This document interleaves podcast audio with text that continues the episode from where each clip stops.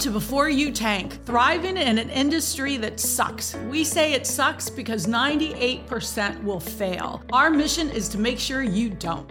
Hi, everybody. Welcome back. We're here at Before You Tank. You know, we're here to help you strive in an industry that we think sucks. Um, and again, you guys, we clarified that in a positive way. We're saying that because it's a 2% success rate. So we are really excited today because we have a guest. Um, you guys, I want to introduce you to Katie. Um, Katie has founded the Inventors Club for Women. Um, she's actually been doing, gosh, inventor work for what, 10 years? Yep. But this is the coolest part, you guys. She sleeps with a patent attorney. um, you guys, we brought her on because thank you to you, everybody who's been starting to ask questions. We are so grateful. And so we found um, Constance, who's out there in the world, who has a very, very cool product and she wrote in about patents. And so we wanted to bring you a real expert. But Keith, you have some background. Yeah. Actually, I'm super excited about today's conversation. I have to tell you, because my background really comes from more of the corporate setting, right?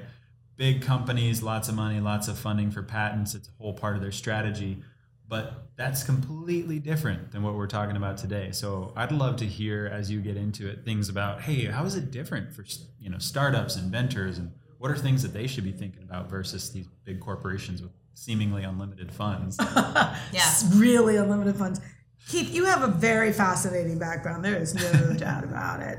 Hey, um, Juan, I think you're going to be such a great asset for us today too, because we know we've talked about this before, but it is so important that what you product develop matches what you patent. So it, please, we we are going to give you guys as much information as we possibly possibly can. So I am going to start and just jump into it with the questions that we were asked. Um, the first question that she asked is, when do I get a patent? Great question. So, anytime you decide to pursue an idea, when I say that, I mean you come up with an idea, you, you just can't shake it, you want to create a product. Um, really, you want to start to think about filing a provisional patent. And with a provisional patent, that gives you one year to go ahead and shop it around, um, talk to your engineer, get a prototype made um, until you really need to move forward then with a utility patent. And you also want to make sure that it's written in such a way that any other companies that come through within that year, because there are a lot of bigger fish in the sea, that may have something similar. If your if your provisional patent is written well enough, similar to utility, you're going to be covered. Okay, so you guys, I want to explain that just a little bit, a little more simplified because um, if you're really new at this, uh, and I'm kind of a layman, but I've been doing it for 30 years. So we're going to let Katie clarify if I'm wrong, Yeah. but I just want to break it down because there, when she talks about a provisional patent, you guys, there's really three types of patents. There's what we call a design patent, a utility patent, and a provisional patent. Correct. Um, a design patent, just so that you understand, I don't like it. it's really hard to sell in the market, but it's really common in your cell phone. So a lot of companies like Apple wanted to make it chic and sexy, so they did it on design. But it's really got very little value. Correct. I think you said to me the same thing. You're like, Yes, and it's also value. the least expensive to get. Right. And I think I've had attorneys like add it for 500 bucks or 1500 bucks. Right. Um, so, so I, I say that because there is a place sometimes where design patent works, but what we're talking about in life is a utility patent. You guys, the utility patent, tell them, give a definition of what that is. Right. So a utility patent really is something that's going to cover all aspects of the invention. Um, the product could potentially be invented six, seven different ways. And if you have a patent attorney who's been doing this for a long time, they're basically going to co invent the product with you. So that when you do go to license it, if that's something you decide you want to do, the company will say, okay, now I can recreate this product XYZ different types of ways. Um, and you know that the patent's going to cover it. Now, this is much more costly. It is around $10,000 to do a utility patent, to file that, and to get it going. That also includes the, US, the USPTO fees. So, going at it with a provisional right out the door is really the most cost effective. That is our favorite. It is the it is the most favorite, um, and it's the most cost effective for independent inventors. So that way, when you are going to secure funding within that one year, um, you know. Wait, wait, let me just interrupt you Yeah, for one second. absolutely. You guys, uh, when she's saying that about one year, a provisional patent is where you file your ideal. Um, it kind of describes everything you have, it, and it marks you in place, but you don't put the claims. The claims are the piece that turns it into a utility Correct. patent. Correct. And so what she's saying is, is that it's two thousand dollars for a provisional, but it gives you one whole year to to do product development, to get it all in place, to get marketing research, to do whatever you do. Then you pay the balance and you file the utility. And the reason we all love that is because we know how risky our business is. Two percent stats rate.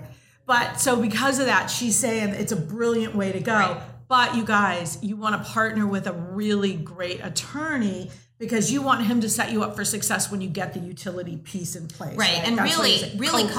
co-invent it. Right. Um, yes. And I see a lot of I see a lot of inventors and startups that they get uh, very concerned about disclosure, right? Hey, I don't want to disclose this. You know, I don't want to tell anybody because of the time frames and first file, all these things. And there's been a lot of changes. I think people get a little bit confused around that. So maybe how does the provisional help with some of that?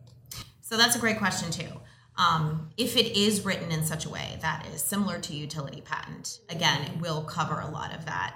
Um, and if you have a patent attorney, you can also use a patent agent. However, you really want to look at their background and make sure that they can handle your technology. Um, and Well, so the provisional will allow you time to go ahead. Yes. you guys were so- yes, yes. you guys, it's a lot of information, so we totally get it. So, um, so go ahead. There That's why we like the provisional. So what what Katie is saying Yeah. is that, and you guys, I have probably told a lot of my clients in the past that if money is an issue, you guys can file for yourself. And so you guys, it's a sixty-five dollar filing fee to file a provisional. And to be honest, you really only have to have certain information in place because it's a placeholder. It's not really being evaluated. So until the end, when you add your claims. But as Katie has said several times really, really well, is that the value of your patent is what we sell. It's what gives you all of your value. And if you're co-inventing with your patent attorney who's getting really, really great coverage, he can tell you in advance, like, look, this is going to be fabulous. And when he's filing for the first time, he's not just going, this is my name, this is my drawing, thank you for holding the spot for me.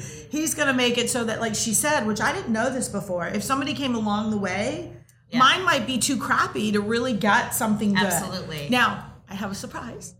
Her husband made this really awesome downloadable book on how to do your own. Oh wow. And he, you guys, when I say he's brilliant, he's really brilliant. So tell us, like, I think there's another download too that's yes, really I do. Um, and I just want to back up real very quickly and just uh, stress that patent attorneys in general have to have a science background. So my husband, in particular, has a physics background. He handles electrical engineering stuff, but he also handles consumer products and a lot of those things. Um, and then there are people that handle chemical sides of things. So looking at the background according to your product is is also very helpful. Um, so yeah, but as far as the download, so we have a free download on our website, Inventors Club for Women, that talks about um, angel investors and the importance of having intellectual property if you're trying to secure funding. So please go on to Inventors Club for Women and click on our free download, and um, I'd be happy to share that with you.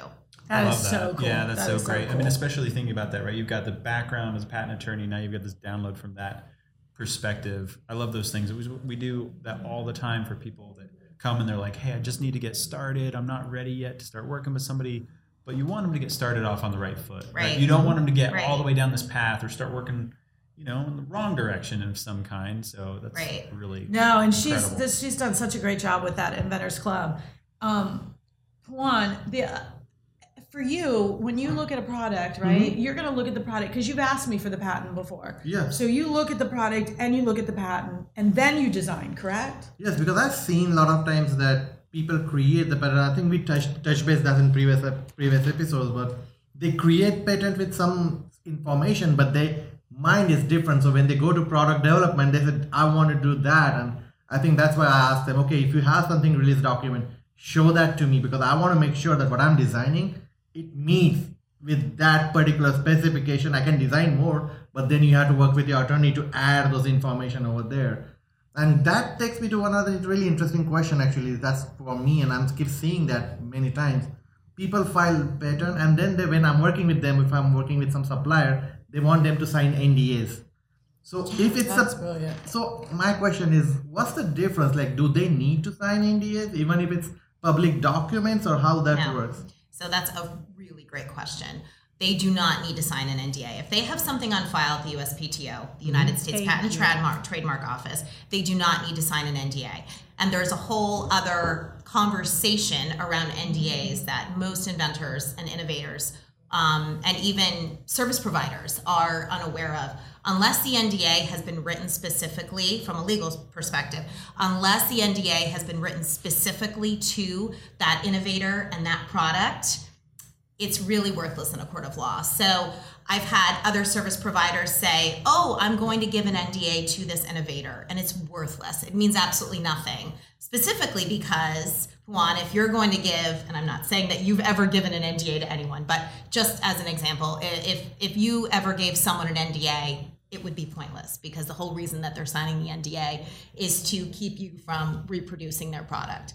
So absolutely, Which all of that is public knowledge. right. So I've heard countless, We've countless professionals I've had an attorney Right. me till the. Right, and I've had countless professionals say, um, "Oh, you can just print out an NDA online," and it's you know, in in some respects that might be okay, especially if you really trust the person and you don't want to have to have something recreated, like recreating the wheel. However, typically it's around five hundred dollars to have an attorney draft an NDA specific to that innovator. Um, and Okay, really, so let me ask this question then, so I understand. So what you're saying is, if we file a provisional, which is, I, in my opinion, was the reason we got protection. So we Right. file the provisional. It gives us time to get with you, Mm-hmm. get it made exactly the way I want before I file the utility. But it gives me all the confidence that I can share my story. Correct? Then I don't need an NDA. You really don't specifically. However, there are certain cases, and if Todd were here with it, you would say there are certain cases during that one year of time of the provisional that certain innovators may want to file an NDA just as a sort of a backup. And I understand that that's fine because it has not, um, you know, reached fruition, right? The patent hasn't been accepted. We But haven't that- gotten our filing date But that necessarily. that NDA is going to be that product specific. It's It not has- like it has to be right, there. right, Okay. right. Yeah, Well, think- that's good good to to know know. that. That's good to know. And we need to bring Todd on. Yeah, a lot of people can- are really unaware of that. I mean, uh, you know, it's unbelievable the amount of that. I thought countless it a professionals, standard. right? So, and we do have an NDA that, um, you know, people can fill in, but we have a disclaimer on the NDA that says this may not hold up in a court of law. It's almost like a handshake, Yeah. right? Handshake type NDA.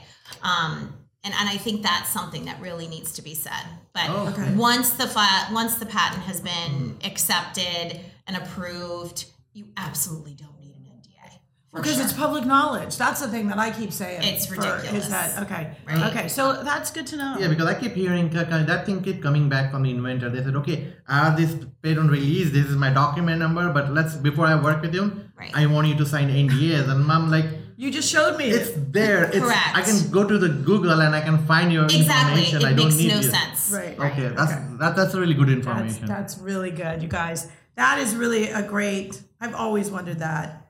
Um, all right, so this other question that Constance asked: How long do they last?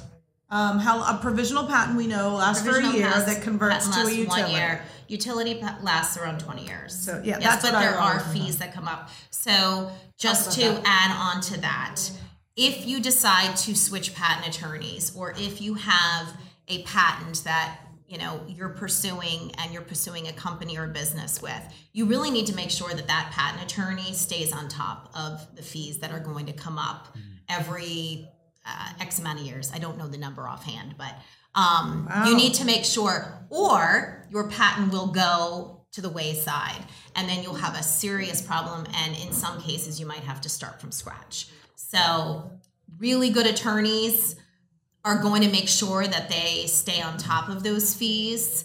Um, but you just need to make sure that that is the case. Yeah, that goes back to a theme we've been talking about, right? And kind of qualifying the people you're working with and you know asking them good questions, right? Because even from the starting out point, it's like, okay, we've got a provisional patent.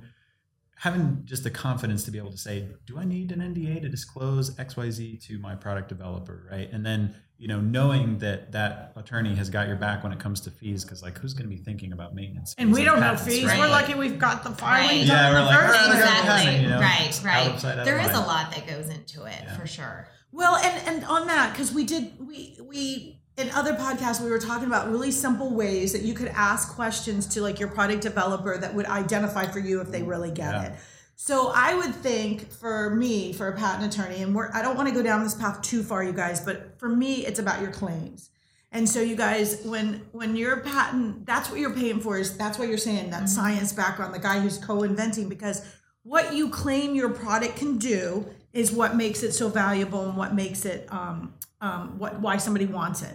Um, so you guys, I learned it as a specific and a broad claim. So a specific claim is it's whatever this is, four inches by two inches and whatever. Um, I, you guys, you know, I tell about my claim to fame, my pantyhose pack deal, where I got 4.1 million down and 31 million dollar deal, and 7-Eleven wanted to carry the product, and so they reached out to my attorney. Now this is back where you couldn't just pull anything up, and they asked if they could scrutinize the patent, which later I realized they just want to go around us. So they, my attorney said, sure, give us 25 grand. You get three weeks and you can take a look at it. And sure enough, he said, Luann, the reason why it was so good is because the broad claim said this. If you take a cigarette pack and you shove the hose in with a pencil, you're infringing. If you compress hose in any way, you're infringing. I mean, you guys, that was huge. It was incredible. Our drivetrain was if you use an ignition to turn it on, then you've infringed. I mean, this is awesome claims.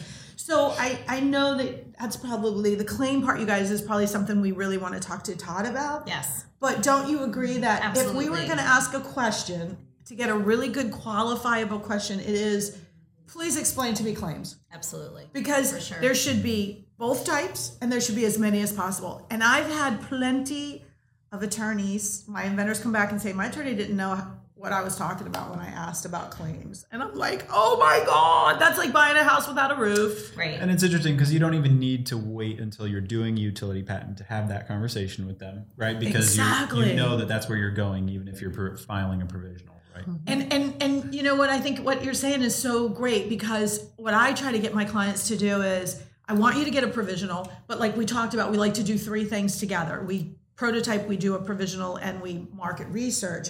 And so what I really like to have you do is before we file a provisional, I want you to know from your attorney what he feels confident his claims are going to be.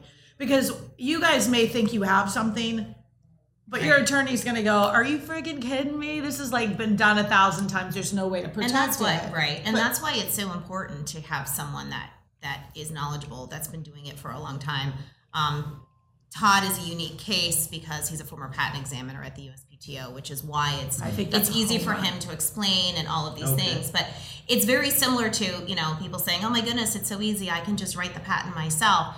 Yes um, but it's also very specific to the science background. It's sort of like having a doctor do your surgery as opposed to a non-doctor do your surgery you know? I know that's an extreme example um, but they really do need to know how to write the claims specifically how to reinvent that product 10 times over in ways that you never thought of um, that they're going to figure it out That's All right, so you guys- funny. That's so funny because in my world, right, it's engineers, right? Oh, you're an engineer. You're like, well, yes, but there's software and electrical and mechanical. right Exactly. right right So I, I, I, I, I don't know how close we are getting on time, but there is something that I definitely wanted to hit on, and I get this all the time. Um, search. There is a way that we search, you guys, and we've talked about it. You can go on Google patent searches, or you can go on the U.S. Patent Office and search. But then there's a professional search, and you pay your attorney to search. And the reason why, you guys, that search is so important um, it's for two things. One is when you search, the last thing you want to do is spend all this money and time, patent a product, make it, and then find out you literally made somebody else's already existing patented product. So you're infringing. And you guys, I've had that. I've had somebody give come to me with their patent, their product. I send it out to a buyer, and they send back an exact product that's on the market that looks just like it. So that's one, right? We want to we want to search for that, and then the other, you want to search to see if you really have something And I was taught that you download this prior art. So whatever you find, they call it prior art. So if you're doing, I did a shoelace idea. I had this really cute idea for my daughter, which found out 75 other people had the same cute idea, but nobody took it to market.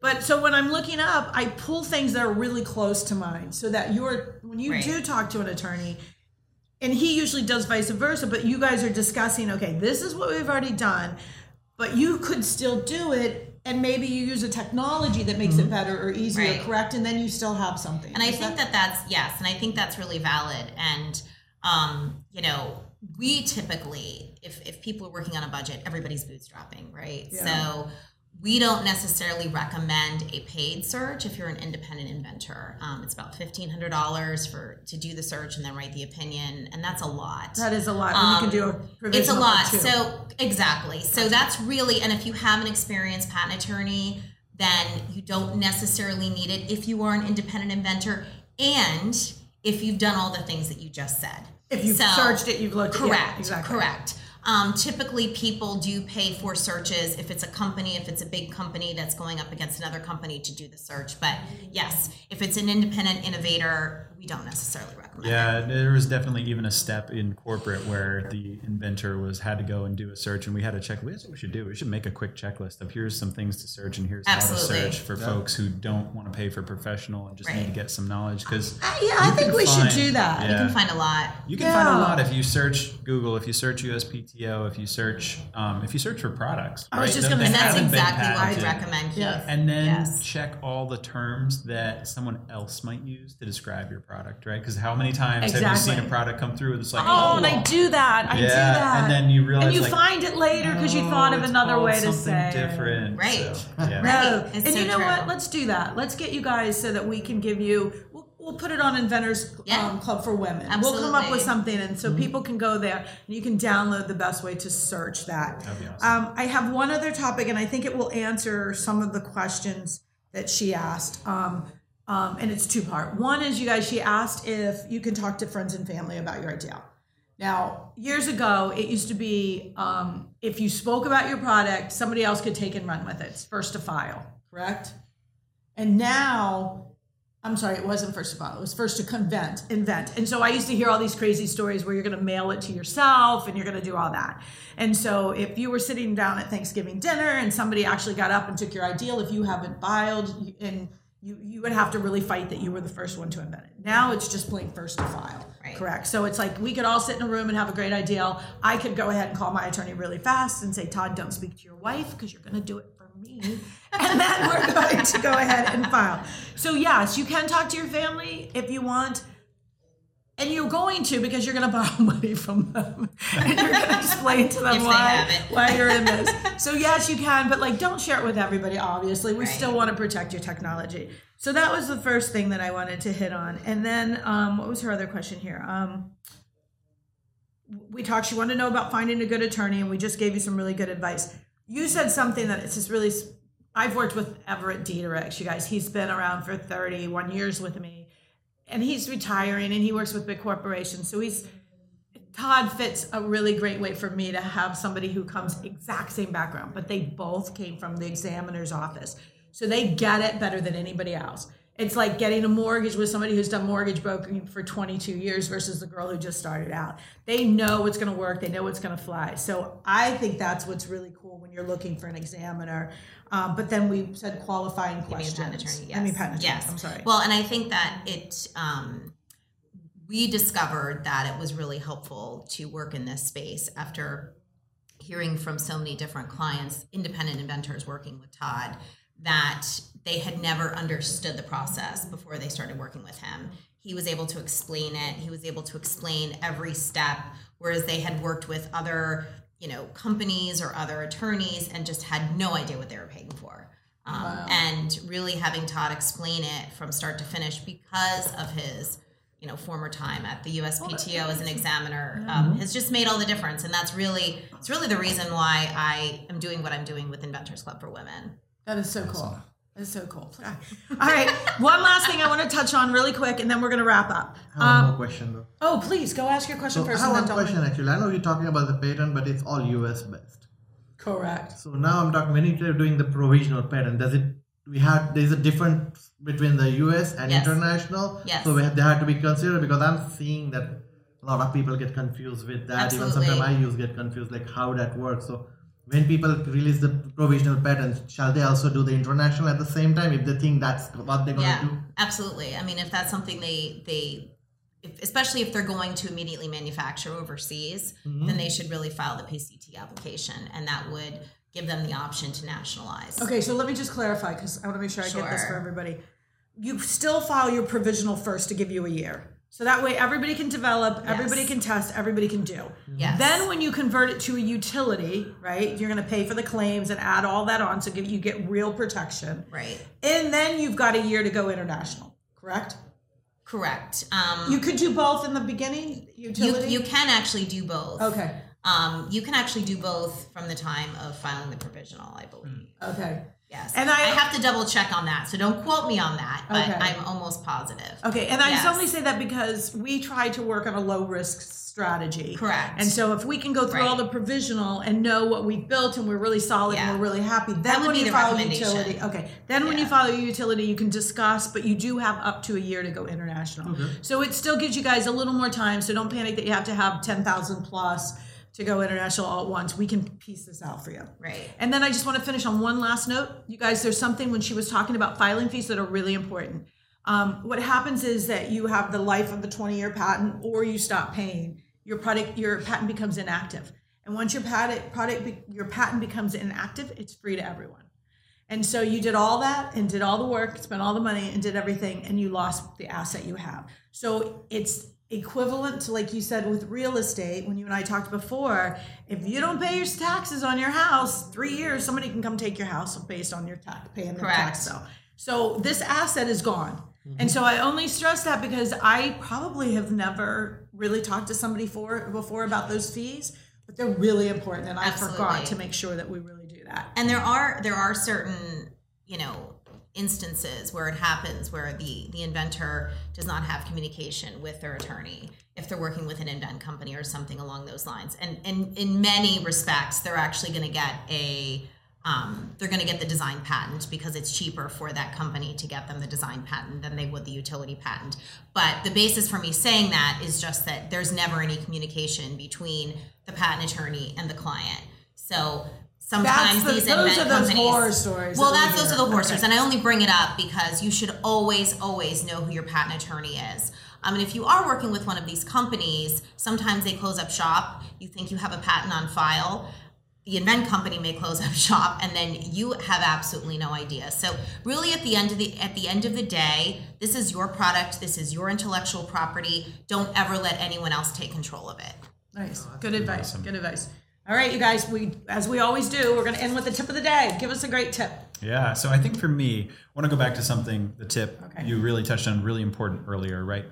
It's really knowing, you know, is this intellectual property public knowledge now? Yep. Or is it still trade secret? Do I still have to be careful with it? So really understanding what you have.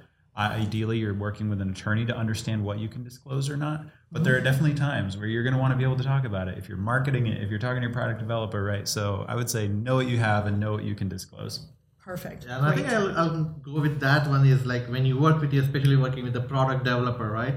Make sure you, you give my, give them the give them all the information you have. If you have a patent, give him and make sure he's working with that information. Otherwise, he's going to invent something that's not going to meet the requirement or specification you have created. So that's Yeah. very That is important. so real- huge. And there really should be a relationship between the engineer and the IP attorney. it does. There really should be because that conversation needs to be open at all times. I Agree. That's and you guys that that truly increases success. So I, I totally agree with that. My tip is that um, understand understand what you're doing, get to know what your claims are going to be. But I love the provisional patent. I just I think it's a, a very simple stepping stone. It's an inexpensive way. I don't have a problem with you doing it yourself if you're still knowing I like that you have a relationship with the guy who's going to be there because you could call her husband Todd and you can tell him, look, I'm bootstrapping. I need some help. Will you help me guide me? And he'll let you buy a $2,000 patent and then he'll make sure that your quality is amazing. So I say utilize your, my tip is utilize a provisional patent to give yourself some time because products You start and you go, oh my God, it's been a year. Or people go, oh my God, it's been eight years. So that's my advice. That's my tip. And your tip for the Yeah. day. Give us some. My tip would be if you're looking for funding, which almost everyone is, if they're moving forward, um, you know, past licensing or not doing licensing, is to absolutely get intellectual property. Uh, because otherwise, you just won't get the funding. I've seen it happen. I've seen, Oh, yeah. um, I've I've seen it happen. I sat through Angel, you know, pitch, all sorts of events like that, and the guy who literally made a million dollars for the year had no intellectual property and that was the only guy that didn't get funding Wow. And he even made income. yeah He made a And million New York dollars in City. income, mm-hmm. Crazy. but he didn't have an asset. he said he couldn't That's find a way huge. he said he couldn't find a way to get the patent so if your attorney says He can't. there's no way call Todd. go to somebody else Inventors Club Um, for yeah, women. and trademarks are also a thing. I know we'll save that for another conversation, but if you are moving forward with a product, you really need to consider with the company rather. You really need to consider a trademark as well. And it's an asset, but we will hit it on another thing. Yep. Yep. Yep. Guys, awesome. thank you everyone. Thank you, Katie, so much. You are so freaking talented. And we should bring you and Todd back if you'll do that with us. Definitely. Yeah. Yeah. And I promise everyone when we figure out technology and we can do it, we'd love to take calls and we'll be able to do more interviews and things like that. So thanks again, you guys. And please give us those positive stories. We are looking for like your tip last week really helped and I saved money or whatever you can give us. Give us some really, really positive feedback. Thanks for coming.